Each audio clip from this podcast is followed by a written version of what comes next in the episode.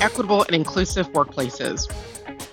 Challenging macroeconomic conditions, geopolitical disruption, climate change, and the rise of artificial intelligence are just a few concerns impacting millions of people globally. According to PwC's recent Global Workforce Hopes and Fears survey of 56,000 workers in 46 countries, 26% of workers stated that they will change jobs in the next 12 months. Many workers are experiencing tremendous stress, anxiety, and burnout. Organizations recognize that transformation is the key to long term sustainability. Equitable and inclusive workplaces are a critical component of the transformation to ensure companies have a dynamic workforce to drive innovation and skills needed for future growth. Welcome to the Diversity Deep Dive Podcast. I'm your host, Audra Jenkins, joined by my esteemed co host, Ankita Banerjee. Today, we're speaking with the phenomenal Mandy Rico, a top global leader in diversity, equity, and inclusion. She is the Director of Advisory and Inclusion for Involve, a global consultancy and network organization that enables leaders and changemakers to build successful and empowering organizations where everyone can thrive. She oversees a global team who creates bespoke inclusion workshops for Involve's top clients.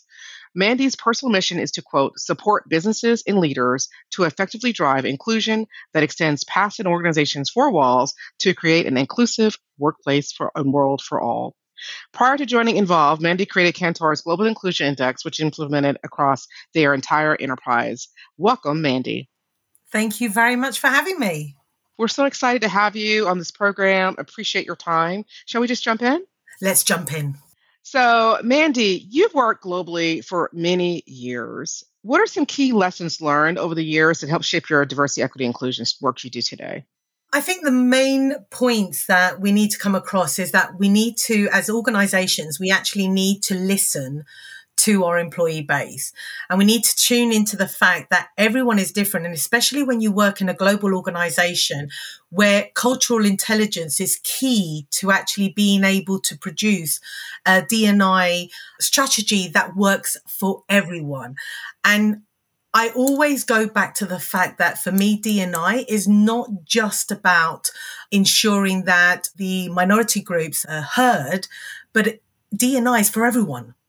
It's about how we work together, how we ensure that we can be ourselves and how we ensure that we listen to each other and in essence, be kind. So for me, that's a key lessons that I've learned working with global enterprises is that let's understand the countries where we are based. Let's understand what they're feeling and their perceptions around DNI is. And let's understand how we can make sure that they are heard and they are part of the solution. Wow, those are some wonderful nuggets there, Mandy. Thank you. Absolutely. DE&I is for everyone, and everyone wants to be seen, valued, and heard. So thank you. That's some powerful nuggets for our audience today. Transitioning to my next question uh, along those lines. During COVID, many people really shifted their perspectives on work life balance. As you know, it led to the great resignation, quiet quitting, and a large part of inclusion and belonging is creating workplaces that are supportive what are some recommendations you have to support retention in this volatile labor market? The key is you have to have a positive working environment.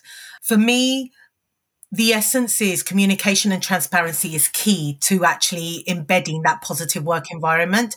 So it's about going back to listening to what your employees are saying in terms of what would make them happy and engaged so that you can ensure that they're engaged with your organization's vision and mission and their values. Now, this can be done by diagnostic work. This can be done by actually employee engagement surveys, focus groups within your organization. But essentially what it does, it allows us to actually hear what people are saying. If you ask the questions, and you ensure that your employees are actually part of the solutions, make sure that you actually build traction. So a lot of uh, global organizations or even uh, local organizations will have engagement surveys, but actually they don't actually communicate what they're doing with those results. And that is key because people want to make sure that they are heard, they are valued, and they're being listened to. And so if they're telling you that something is not quite right, actually having a plan of action, even if it's a long term plan, is going to be key to ensure that you're keeping them engaged. Remember that during COVID, your employees helped keep your business alive. So actually listening to them when you're thinking about where they want to work, if possible, strive for a healthy balance for employees and company is vital. and then ensure that development is top of mind and that feedback especially critical feedback when in terms of performance uh, evaluations is not left to one formal evaluation process. That is continuously communicated over time. When you actually come up to your employee evaluation it's all about development rather than critiquing where they've not quite hit the mark in the past talent development programs such as Involve Works on Rise or our Emerging Leaders program is vital in that because that's the tools that we use to drive equity for support uh, retention and that support retention. And for me, senior leaders are accountable for the culture of the business. So when we talk about a positive work environment, senior leaders are accountable, but we're all responsible for acting inclusively. So being direct, what does that mean for the organization? How can they put that into place is vital.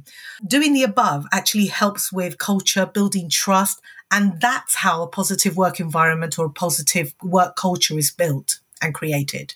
Wow, Mandy, so much to unpack there. I love the tying in that it's one, it's all of our responsibility. That's something our team tells everybody all the time. It's not just our team, our global equity team, it's every single person under our organization's logo that works here, responsible for creating an inclusive environment for all. And I love that you said that, you know, not just having engagement surveys just for the sake of it, having engagement surveys, doing something with that information to shape strategy, add more policy, let people see or understand they're being heard. I think that's very powerful. So great, great insights there. Thank you for sharing that. Transitioning Mandy on to the next question. So gender parity is a huge focus globally. I mean, I it's something that's been the I would say the number one DE and I topic when I talk to people is gender parity. So European Commission has a gender equality strategy to move towards a more gender equal Europe by 2030.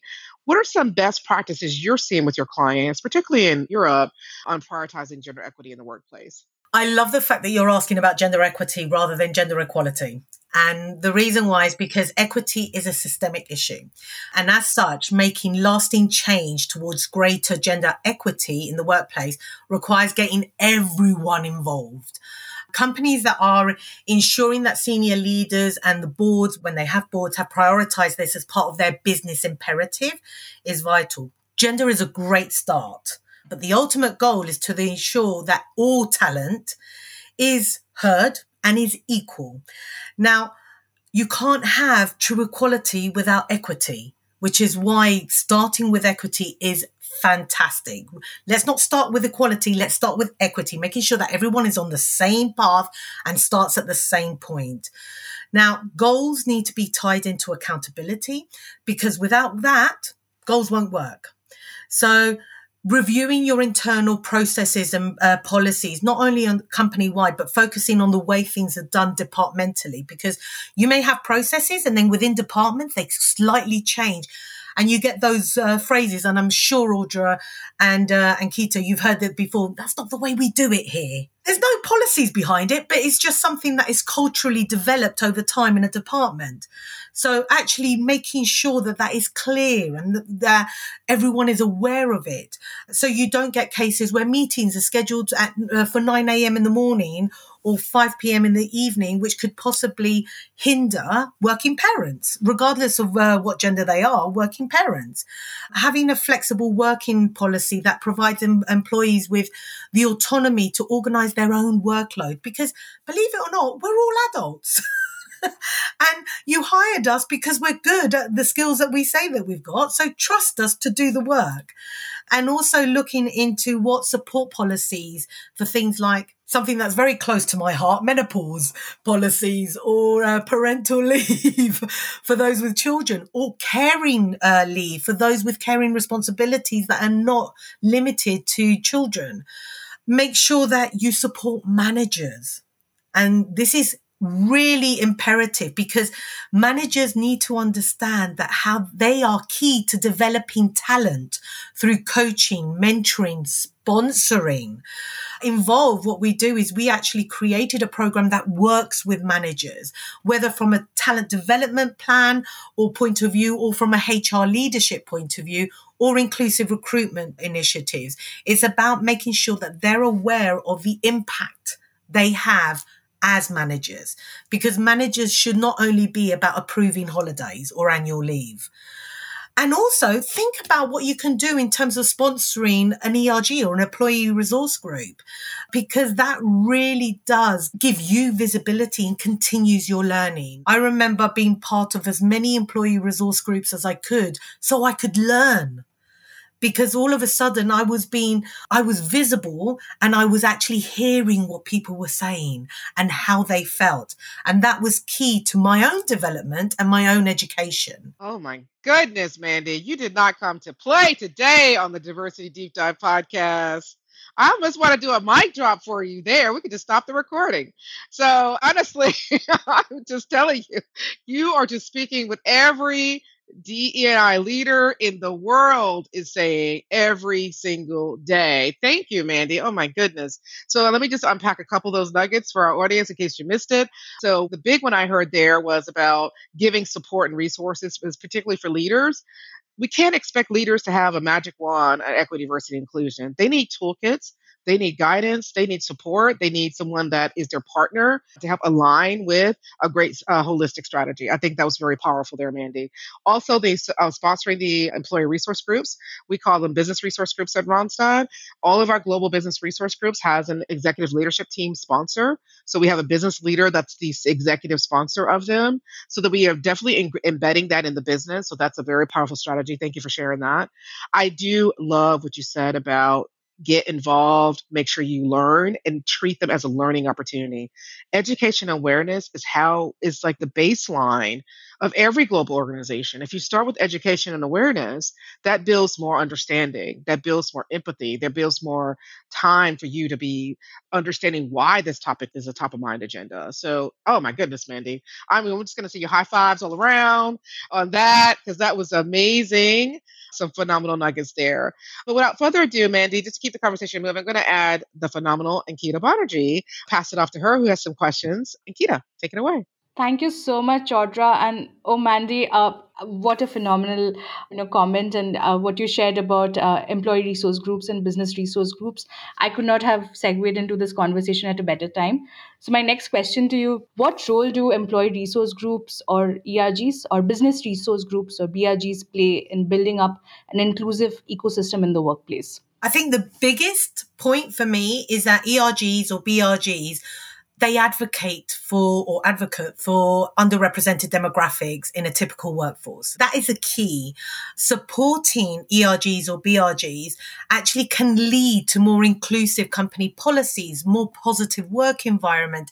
They're a learning opportunity for not only those that are in the under, underrepresented demographics, but also for those that are allies to those demographics, which is an incredible honor to be an ally because what you're saying is that I support you regardless of where you come from, who you love, uh, your background. Regardless of any of that, I am supporting you and I'm going to lift you up as much as I can. What they also offer is that they actually support greater diversity. So it means that your leads to more varied ideas, more innovation, more perspectives that initially can improve your product or the service that you offer. I love it when I hear clients say, we used our employee resource group to help feed into the marketing or to the building of this product, this service, because it, it means you're listening to a wider workforce than just a very small group or siloed group. And actually, ERGs or BRGs actually hold businesses to account especially when they're activated correctly. And that can be used as a great tool to stay on track, to meet goals and ambitious targets. It can help the company keep being sustainable. And so that is so important, especially in today's workforce. We're all talking about ESG and actually what we should be thinking about if we want our company to be sustainable, we need to listen to society and your workforce. If you are aligned with what the workforce looks like externally, you're going to have that. That's a very powerful thought. And I really react to what you said about, you know, the BRG or the ERG being microcosm of, of the society, if it really reflects the society that you serve and you work in. And I can see that in Randstad as well with our Women's Inclusion Network. I mean, we recently recognized uh, World Menopause Day and we had a great, you know, quiz which we used to kind of raise awareness. And this was put together by the BRG members. So I really react to that, Mandy. Thank you so, so much for sharing that let me ask you the next question, Mandy. On October 10th each year, we of course celebrate World Mental Health Day, and at Randstad, we were very proud to host a you know phenomenal roundtable discussion in our Asia Pacific region on this topic. How do you advise clients to prioritize their employees' mental health and well-being as part of a holistic inclusion strategy? Admit, I love this question. Love, love, love. It's incredibly important to ensure that well-being is top of mind, especially when it comes to D&I, not only on World Mental Health Day, but also throughout the year we all have mental health. So let's make that very, very clear. There's not one of us that can say that we don't have mental health. We all have mental health. And throughout the year, your mental health is going to go up and down. It's going to be like a seesaw. It's going to go up and down. So fostering a culture of health, well-being and open engagement is actually essential to have that embedded into any organization. If you're a manager, create a relationship where you can discuss mental health as an opening. I go back to when I first started in my career. The best conversation I had with my manager years ago was when they asked, What signs should I look out for to tell me that you're not okay? And that was for me, no one had ever asked me that. And it enabled me to actually share, actually, when I'm not okay, you're going to see me very, very quiet, or you're going to see me uh, withdraw into myself. And it allowed me to open up. And in exchange, it allowed them to open up about when they're not okay. And for me, ensuring that we can have that conversation, that trust, that relationship built as a manager and uh, someone that reports into them is vital because that way we can support them when they need that additional support. So, as I mentioned, you know, for me, mental health, clarity, and using it as something that we can approach every conversation about is vital. Mandy, I'm going to remember that question from now and include it in my conversation. What do you want me to remember to look out for in you to know that you're not doing okay? What a powerful thought. What a powerful question let me ask you this, and it's really connected to what you just shared. Another critical part of diversity, and equity, and inclusion is creating safe spaces where employees can be authentic in asking for help so they can balance their needs with those of the business. For example, a person may be smiling all the time, like you said, right? I mean, they may look okay, but they may not be okay. Uh, somebody who never turns down projects and are always upbeat, but they could be caring for an elderly parent or a disabled partner or child at home and feel burnt out or overwhelmed. How could we better educate our leaders to be mindful and empathetic of employees' overall stress levels beyond work? I often question myself, and I have a little little role play that happens in my brain, and uh, when I want to have two thoughts that carry on in the background, and I often ask myself: Is this about education, or is it about remembering to be kind to each other? And that question tends to remind me of a quote that the late Robin Williams said, which was, "I think the saddest people always try their hardest to make others happy."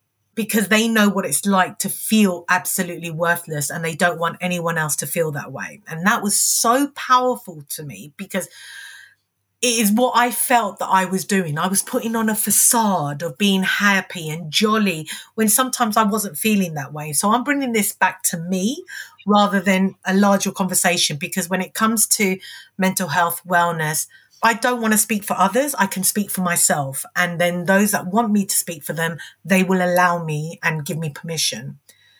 Now, the reason this quote tugs at my heartstrings is if we state that we want everyone to be their authentic selves at work, then we absolutely need to ensure that we're mindful that we are there to support employees through the good, the bad, and the ugly. Remembering to be mindful so that everyone is going to want to share their personal stories because we've supported them regardless. And that is a powerful work knowledge, especially when you're talking about ERGs or BRGs. You want people to share their narrative. And so hearing that from across the organization is so powerful because people no longer feel afraid to actually step up and to prove that or to say, I'm not having a good day. I need to step away from this. If we support people, we're going to bring the best out of them because, and for me, that's what inclusion is all about. Absolutely, Mandy. And uh, really about, like you said, creating that safe space where vulnerable and bold conversations can happen without prompt. And just being very, very clear, this doesn't mean that I advocate for everyone to share, even if they don't feel comfortable. It's about adding, allowing them to share if they want to. And that's what it's all about. If you want to share, absolutely. Otherwise, it's our conversation. Absolutely. Uh, to whatever degree you're comfortable, you be you. I love that. You be you. Absolutely. Great, Mandy. I have one more question for you, of course. Uh, our global equity team hosts monthly virtual coffee sessions as a feedback loop open to all employees to help us gain insights to our global ED&I strategy and actions. Could you possibly share uh, some examples of how your global clients are measuring inclusion and belonging impact? I love a quote that came from my last company, from Macanto, where they said, obviously, as a research um, firm, they said if it doesn't get measured, cannot change. And I love that because we need to measure and track how we're doing in order to see how change is progressing. Inclusion is very subjective because we're talking about feelings. So we need to ensure that there's some KPIs that we can track in order to help move the dial. So, you know, these KPIs could be around uh, looking at what the senior hiring goals are, promotion rates within uh, certain demographics. It could be tracking it on engagement surveys, you know, feelings and perceptions. So it's important to actually have some of these KPIs very, very clear so we can see how we're doing and being able to actually monitor and track them through departments as well as through uh, demographics. Conversation is a great way to discuss D&I, and the fact that you're hosting uh, these virtual coffee sessions is beautiful. And the reason it's beautiful is because it's the start of a conversation. I always tell clients, no matter where they are, D&I is a journey. There's no end date. There's no end goal. Well, there is an end goal, but there's no end date. And the idea with that is to make sure that we know that there are several different ways for people to feed in. So whilst conversation is a great start, ensuring that you have other procedures in place that will help everyone find a communication route that suits them because not everyone is happy to talk or to share their narratives. So these conversations can become measurable. They can help identify impact, but it can be through conversations, employee surveys, informal meetings with managers. There could be safe zones across the, the organization where they just type in a question and can have a, a feedback immediately. It just, you need to identify what it, what does taking the temperature of your organization look like practically? And I mean, sure that you have various routes to get there. You know, great ways to hear about those pressure points that make employees feel safe or that where everything is anonymous is vital, but it also allows them to feedback what could help bring it to life for them.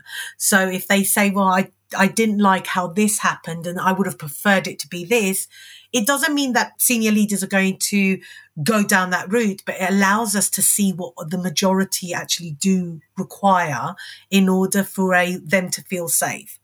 I always say when we do communication, we have to be aware of the audience that we're playing to. And we may have to tailor communication based on the audience that we're actually talking to.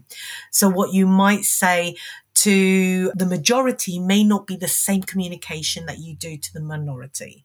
I say it that way. You could say uh, what you, the communication you might say to the dominant group may not be the same what you to the non-dominant group.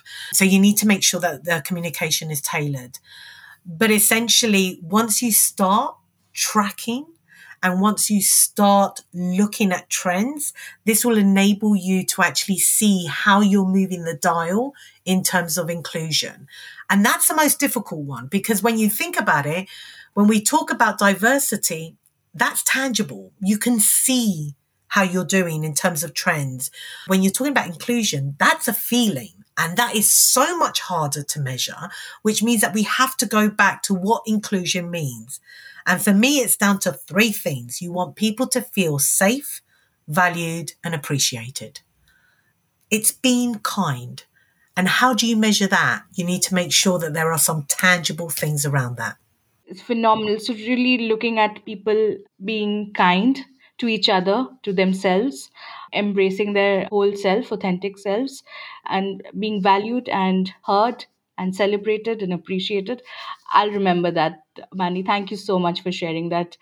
I know I have I asked you some you know questions and I'm so thankful that you shared those insights with us. On that note, let me welcome back Audra. Wow, Ankita. Wow, Mandy, that was amazing. I love that dialogue, that, you know, taking care, self-awareness, practicality, your DE&I as a journey. So many great nuggets there. I'm just I was sitting here mesmerized going, Mandy's in my head. I think, Mandy, are you in my head? Are you like psychic or something? Because I feel like you're everything we think about and talk about in our team, you have touched on all of that. So thank you for that.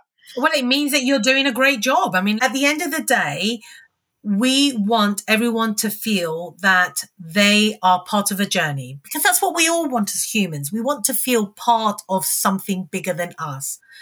DNI, I think people get afraid of the terminology around diversity, equity, and inclusion because it feels like this huge minefield that we all have to, you know, very carefully walk around. And I always start off my, when we do workshops, is that you're going to make mistakes. That's human. You're going to make mistakes. And how we get past that is simple. If we say something wrong or not the way we want it, we apologize then we challenge our own perceptions as to why we said that. So start digging in and do some self reflection and self education and self management. Why did we think that? Why did we think it was okay to say that? You know, we now saw the impact of that. So even though my intent was positive, the impact wasn't. So let me rewind that and then turn it into a learning opportunity. And that way we continuously evolve. And I'm speaking to the converted here. I don't know what I'm saying yes, Ankita and I agree. We're over here doing high fives and going, nodding our heads.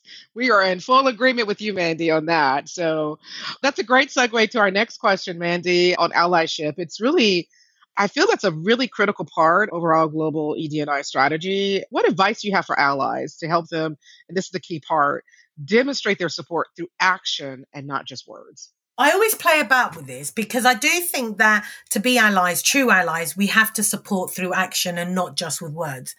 But we also have to identify that not everyone is comfortable verging on being very active. So I always say, think about what kind of an ally you are. Are you a passive ally or are you an active advocate?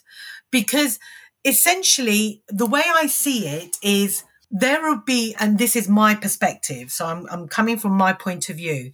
I'm like a pendulum. And depending on the topic, I will float between being an ally and an advocate.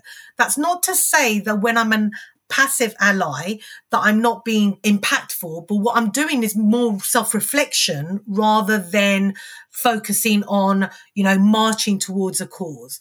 What I try to do is ensure that where I have a voice, I make sure it's not my voice they hear, it's the voice of the community that I'm representing. So an effective ally takes notice, listens, seeks out opportunity to learn. So if you want to support women, for example, look at the BRG or the ERG that you can sponsor or learn from or be part of. Be present in events that are held to support women. Have a conversation you know, learn about what is their barriers and how you can change those barriers into bridges for inclusion. So really literally focusing on that. Attend community events to gain a clear picture of the challenges that your colleagues face. Listen to that community. And not only when the calendar dictates that you should be celebrating that community so, you know, making sure you're an ally throughout the year and not just at certain points of the year. It's great that we celebrate Women's Day in March, but what are we doing in October to celebrate women? You know, it's great that we have a party for Pride, but what are we doing in January when it's not Pride Month? To celebrate that community, especially around, you know, we've just finished Black History Month in the UK. So does that mean we stop advocating for uh, those who are black within our community? No. What are we doing in December? What are we doing in January to ensure that these communities feel supported, engaged, protected, and can flourish? Sometimes just asking the question, what can I do to better support you? And also don't forget how vital sponsorship is for those communities. Because at the end of the day, sponsorship is so valuable regardless of you know where it's come but senior sponsorship is valuable because mentors will speak to you sponsors will speak about you and rave about you and you know really make sure that you are pushed up higher. So effective allies aren't just the ones that center their own agenda or discomfort. It's about creating spaces for others and letting them lead where they need you to go and so that for me is vital. Oh my goodness, Mandy Rico. Oh my, you could just talk to us all day. Can you just come? Can we just clone you and this podcast version? This is everything our team says day in and day out. I'm looking at Ankita. She's on here. She's nodding her head. Yes, we're saying this consistently. We're saying this to everybody. It is not about one and done. It is about what you do every single day, the little actions add up to the bigger picture. So thank you for that. And I love what you said about it's not just uh, ask what you can do. Sometimes, you, like you said, you don't have to be this bold, outspoken speaker about it. You can go and be a, like you said, a mentor, a sponsor, an advocate. You can look at your own team, ask, can I make my own team more diverse when I have another hire in the opening? You could ask, hey, when you're in the next meeting, you're sitting around looking in your room in the meeting, ask the question, are all voices represented here that needs to that need to be represented here? Did everybody get to say what they wanted to say in the meeting? Did we include the introverts you know that maybe didn't want to speak up but maybe he need to pull it out so that they do have powerful thoughts and things they want to add to the conversation. That just those small actions every single day build up inclusivity. Those small actions give voice to the voiceless. Those small actions make sure that people are seen valued heard appreciated like you said. That is what matters. And mandy oh my goodness i just want to I feel like I want to do like a little happy dance because we had this conversation today. So powerful. I mean, I don't know if you want to see me dance, but you know, I'm happy to be there. I love music and I love everybody's form of dance. I think if you can move your body, you're fortunate enough to be able to move your body, you know, hey, that it, whatever makes you happy inside, and you can dance your own too. That's how I feel about it. Even if it's Michael Bolton, which is what I dance to. there you go. Oh my goodness. All right, Mandy. So let's get these last couple of questions out. The one thing that we constantly share with our leaders, and Ron said, you touched on this earlier, is tone from the top matters. We have a ambition to become the most equitable and specialized talent company. And if we're creating an equitable inclusive workplaces, how do you leverage your support of your CEO and senior leadership team if to advance your DEI goals? Because that tone from the top really does matter. It does matter. And it actually goes back, you know, senior leaders are accountable for the uh, diversity, equity, and inclusion. Long is the days where they say, well, you know what, I'll just hire someone to run it because they have to be accountable. Well, as a DNI, head of DNI, what we do is what we try to make it practical. So we're actually making sure that the job gets done, but accountability stems from those senior leaders. Responsibility again lies with every single person. So there's no point in actually talking about being the most equitable company or inclusive company in the world if your senior leaders don't behave in that way. But what I do feel is imperative is what doesn't work is when you have your DNI strategy that doesn't go hand in hand with your business strategy. So for me, I always say, give me your business strategies. And what we're going to do is we're going to see how we can implement them with a DNI lens. Because all of a sudden that becomes how you're going to achieve your business uh, strategies rather than an add on to your day to day tasks. And that is so important because when we're busy, what happens? Things slide. So think about your busiest day. You won't listen to yourself or uh, mitigate conversations with your teams because you just need to get things done. So all of a sudden your tone changes. The way you process work, the way you communicate with your team will change when you're busy. But if it's how you're going to achieve your day to day role, that makes a difference. It's important to ingrain DNI into your culture. So it's connected to the purpose, not to an individual. And that is imperative. You know, it's not about connecting it to one particular person. It's about connecting it to the whole culture of the business. And what it also does, it allows itself to weave into your processes, your policies, especially around attraction, retention and development. That's when it all works. So how do you ensure that you can leverage your senior leaders? Communicate. Talk to them about what works and what doesn't work. Don't be afraid to actually speak up to your senior leaders and say, we tried that and it didn't work. And you know what? It's great to try. And if it doesn't work, that's fantastic, right? You know what doesn't work. Let's try a different way and a different route. Failure is not a bad word anymore. 20 years ago, it was. Right now, it's not. It's about finding the path that works for your organization and remembering that if you're global, that path might not be the same in every single country. So having a global framework is fantastic, but it's got to allow for localization in order to make it work across the board. And for that, you need to work hand in hand with your senior leaders. That's the only way you're going to get things uh, working. Mandy, that is so true. I just want to say, first and foremost, our strategy is global local. And you just touched on everything in our strategy right there global local strategy, localization, implementing, work with our equity team. Everybody on my team is client facing. Client facing, meaning we are doing work that's in the business of putting people to work around the world. And everybody has a, has a role to play in that. I'm so glad you talked about the business integration piece because we integrate EDNI and our organization be by being engaged with our communities, our clients, our partners, our talent, our people, you know, all those things that ebb across business strategy. You know, we are involved in those things. And I think that's where we as DEI professionals or EDNI professionals, as we say in Randstad, add value. And I'm so glad that you called it out because if you're not linked to business strategy, it is just something on the side that you're doing trying to link it to something to make it stick. It has to be integrated with a core function of our business, and that's serving clients. So thank you for that because that's so true. I mean, you just, Mandy, oh my gosh, look at the time. We've already come to the last question. So, Mandy, I love to ask our guests, what do you want your legacy to be that your family and loved ones remember the most? Oh my god. I mean, that's a list as long as my arm, but um I have to admit, my legacy is my daughter. I, and I will be very specific. My daughter is 14 going on 40.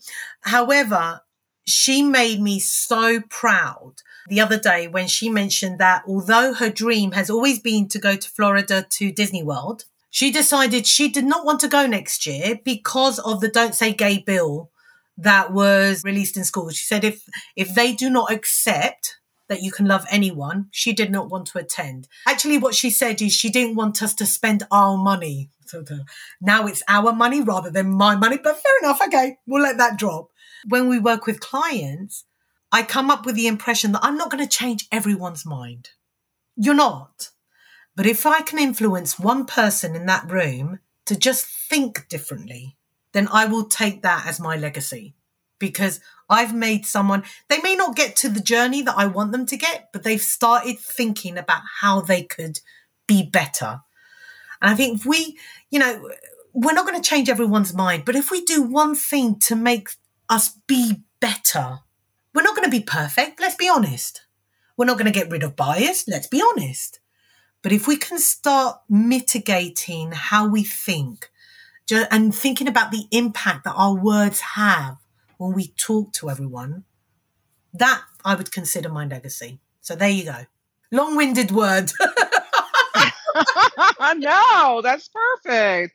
we always want our children to think that we we've done something to make the world better for them. And and definitely, Mandy Rico, you are a living legend, living out your legacy as you are still here. So thank you for that. Oh, thank you very much for having me. Thank you, Mandy. You brought such a powerful insights for our listeners today. Thank you, Ankita, my amazing co host. I also want to give a big thank you to our thousands of listeners globally in 60 plus countries. We appreciate your support.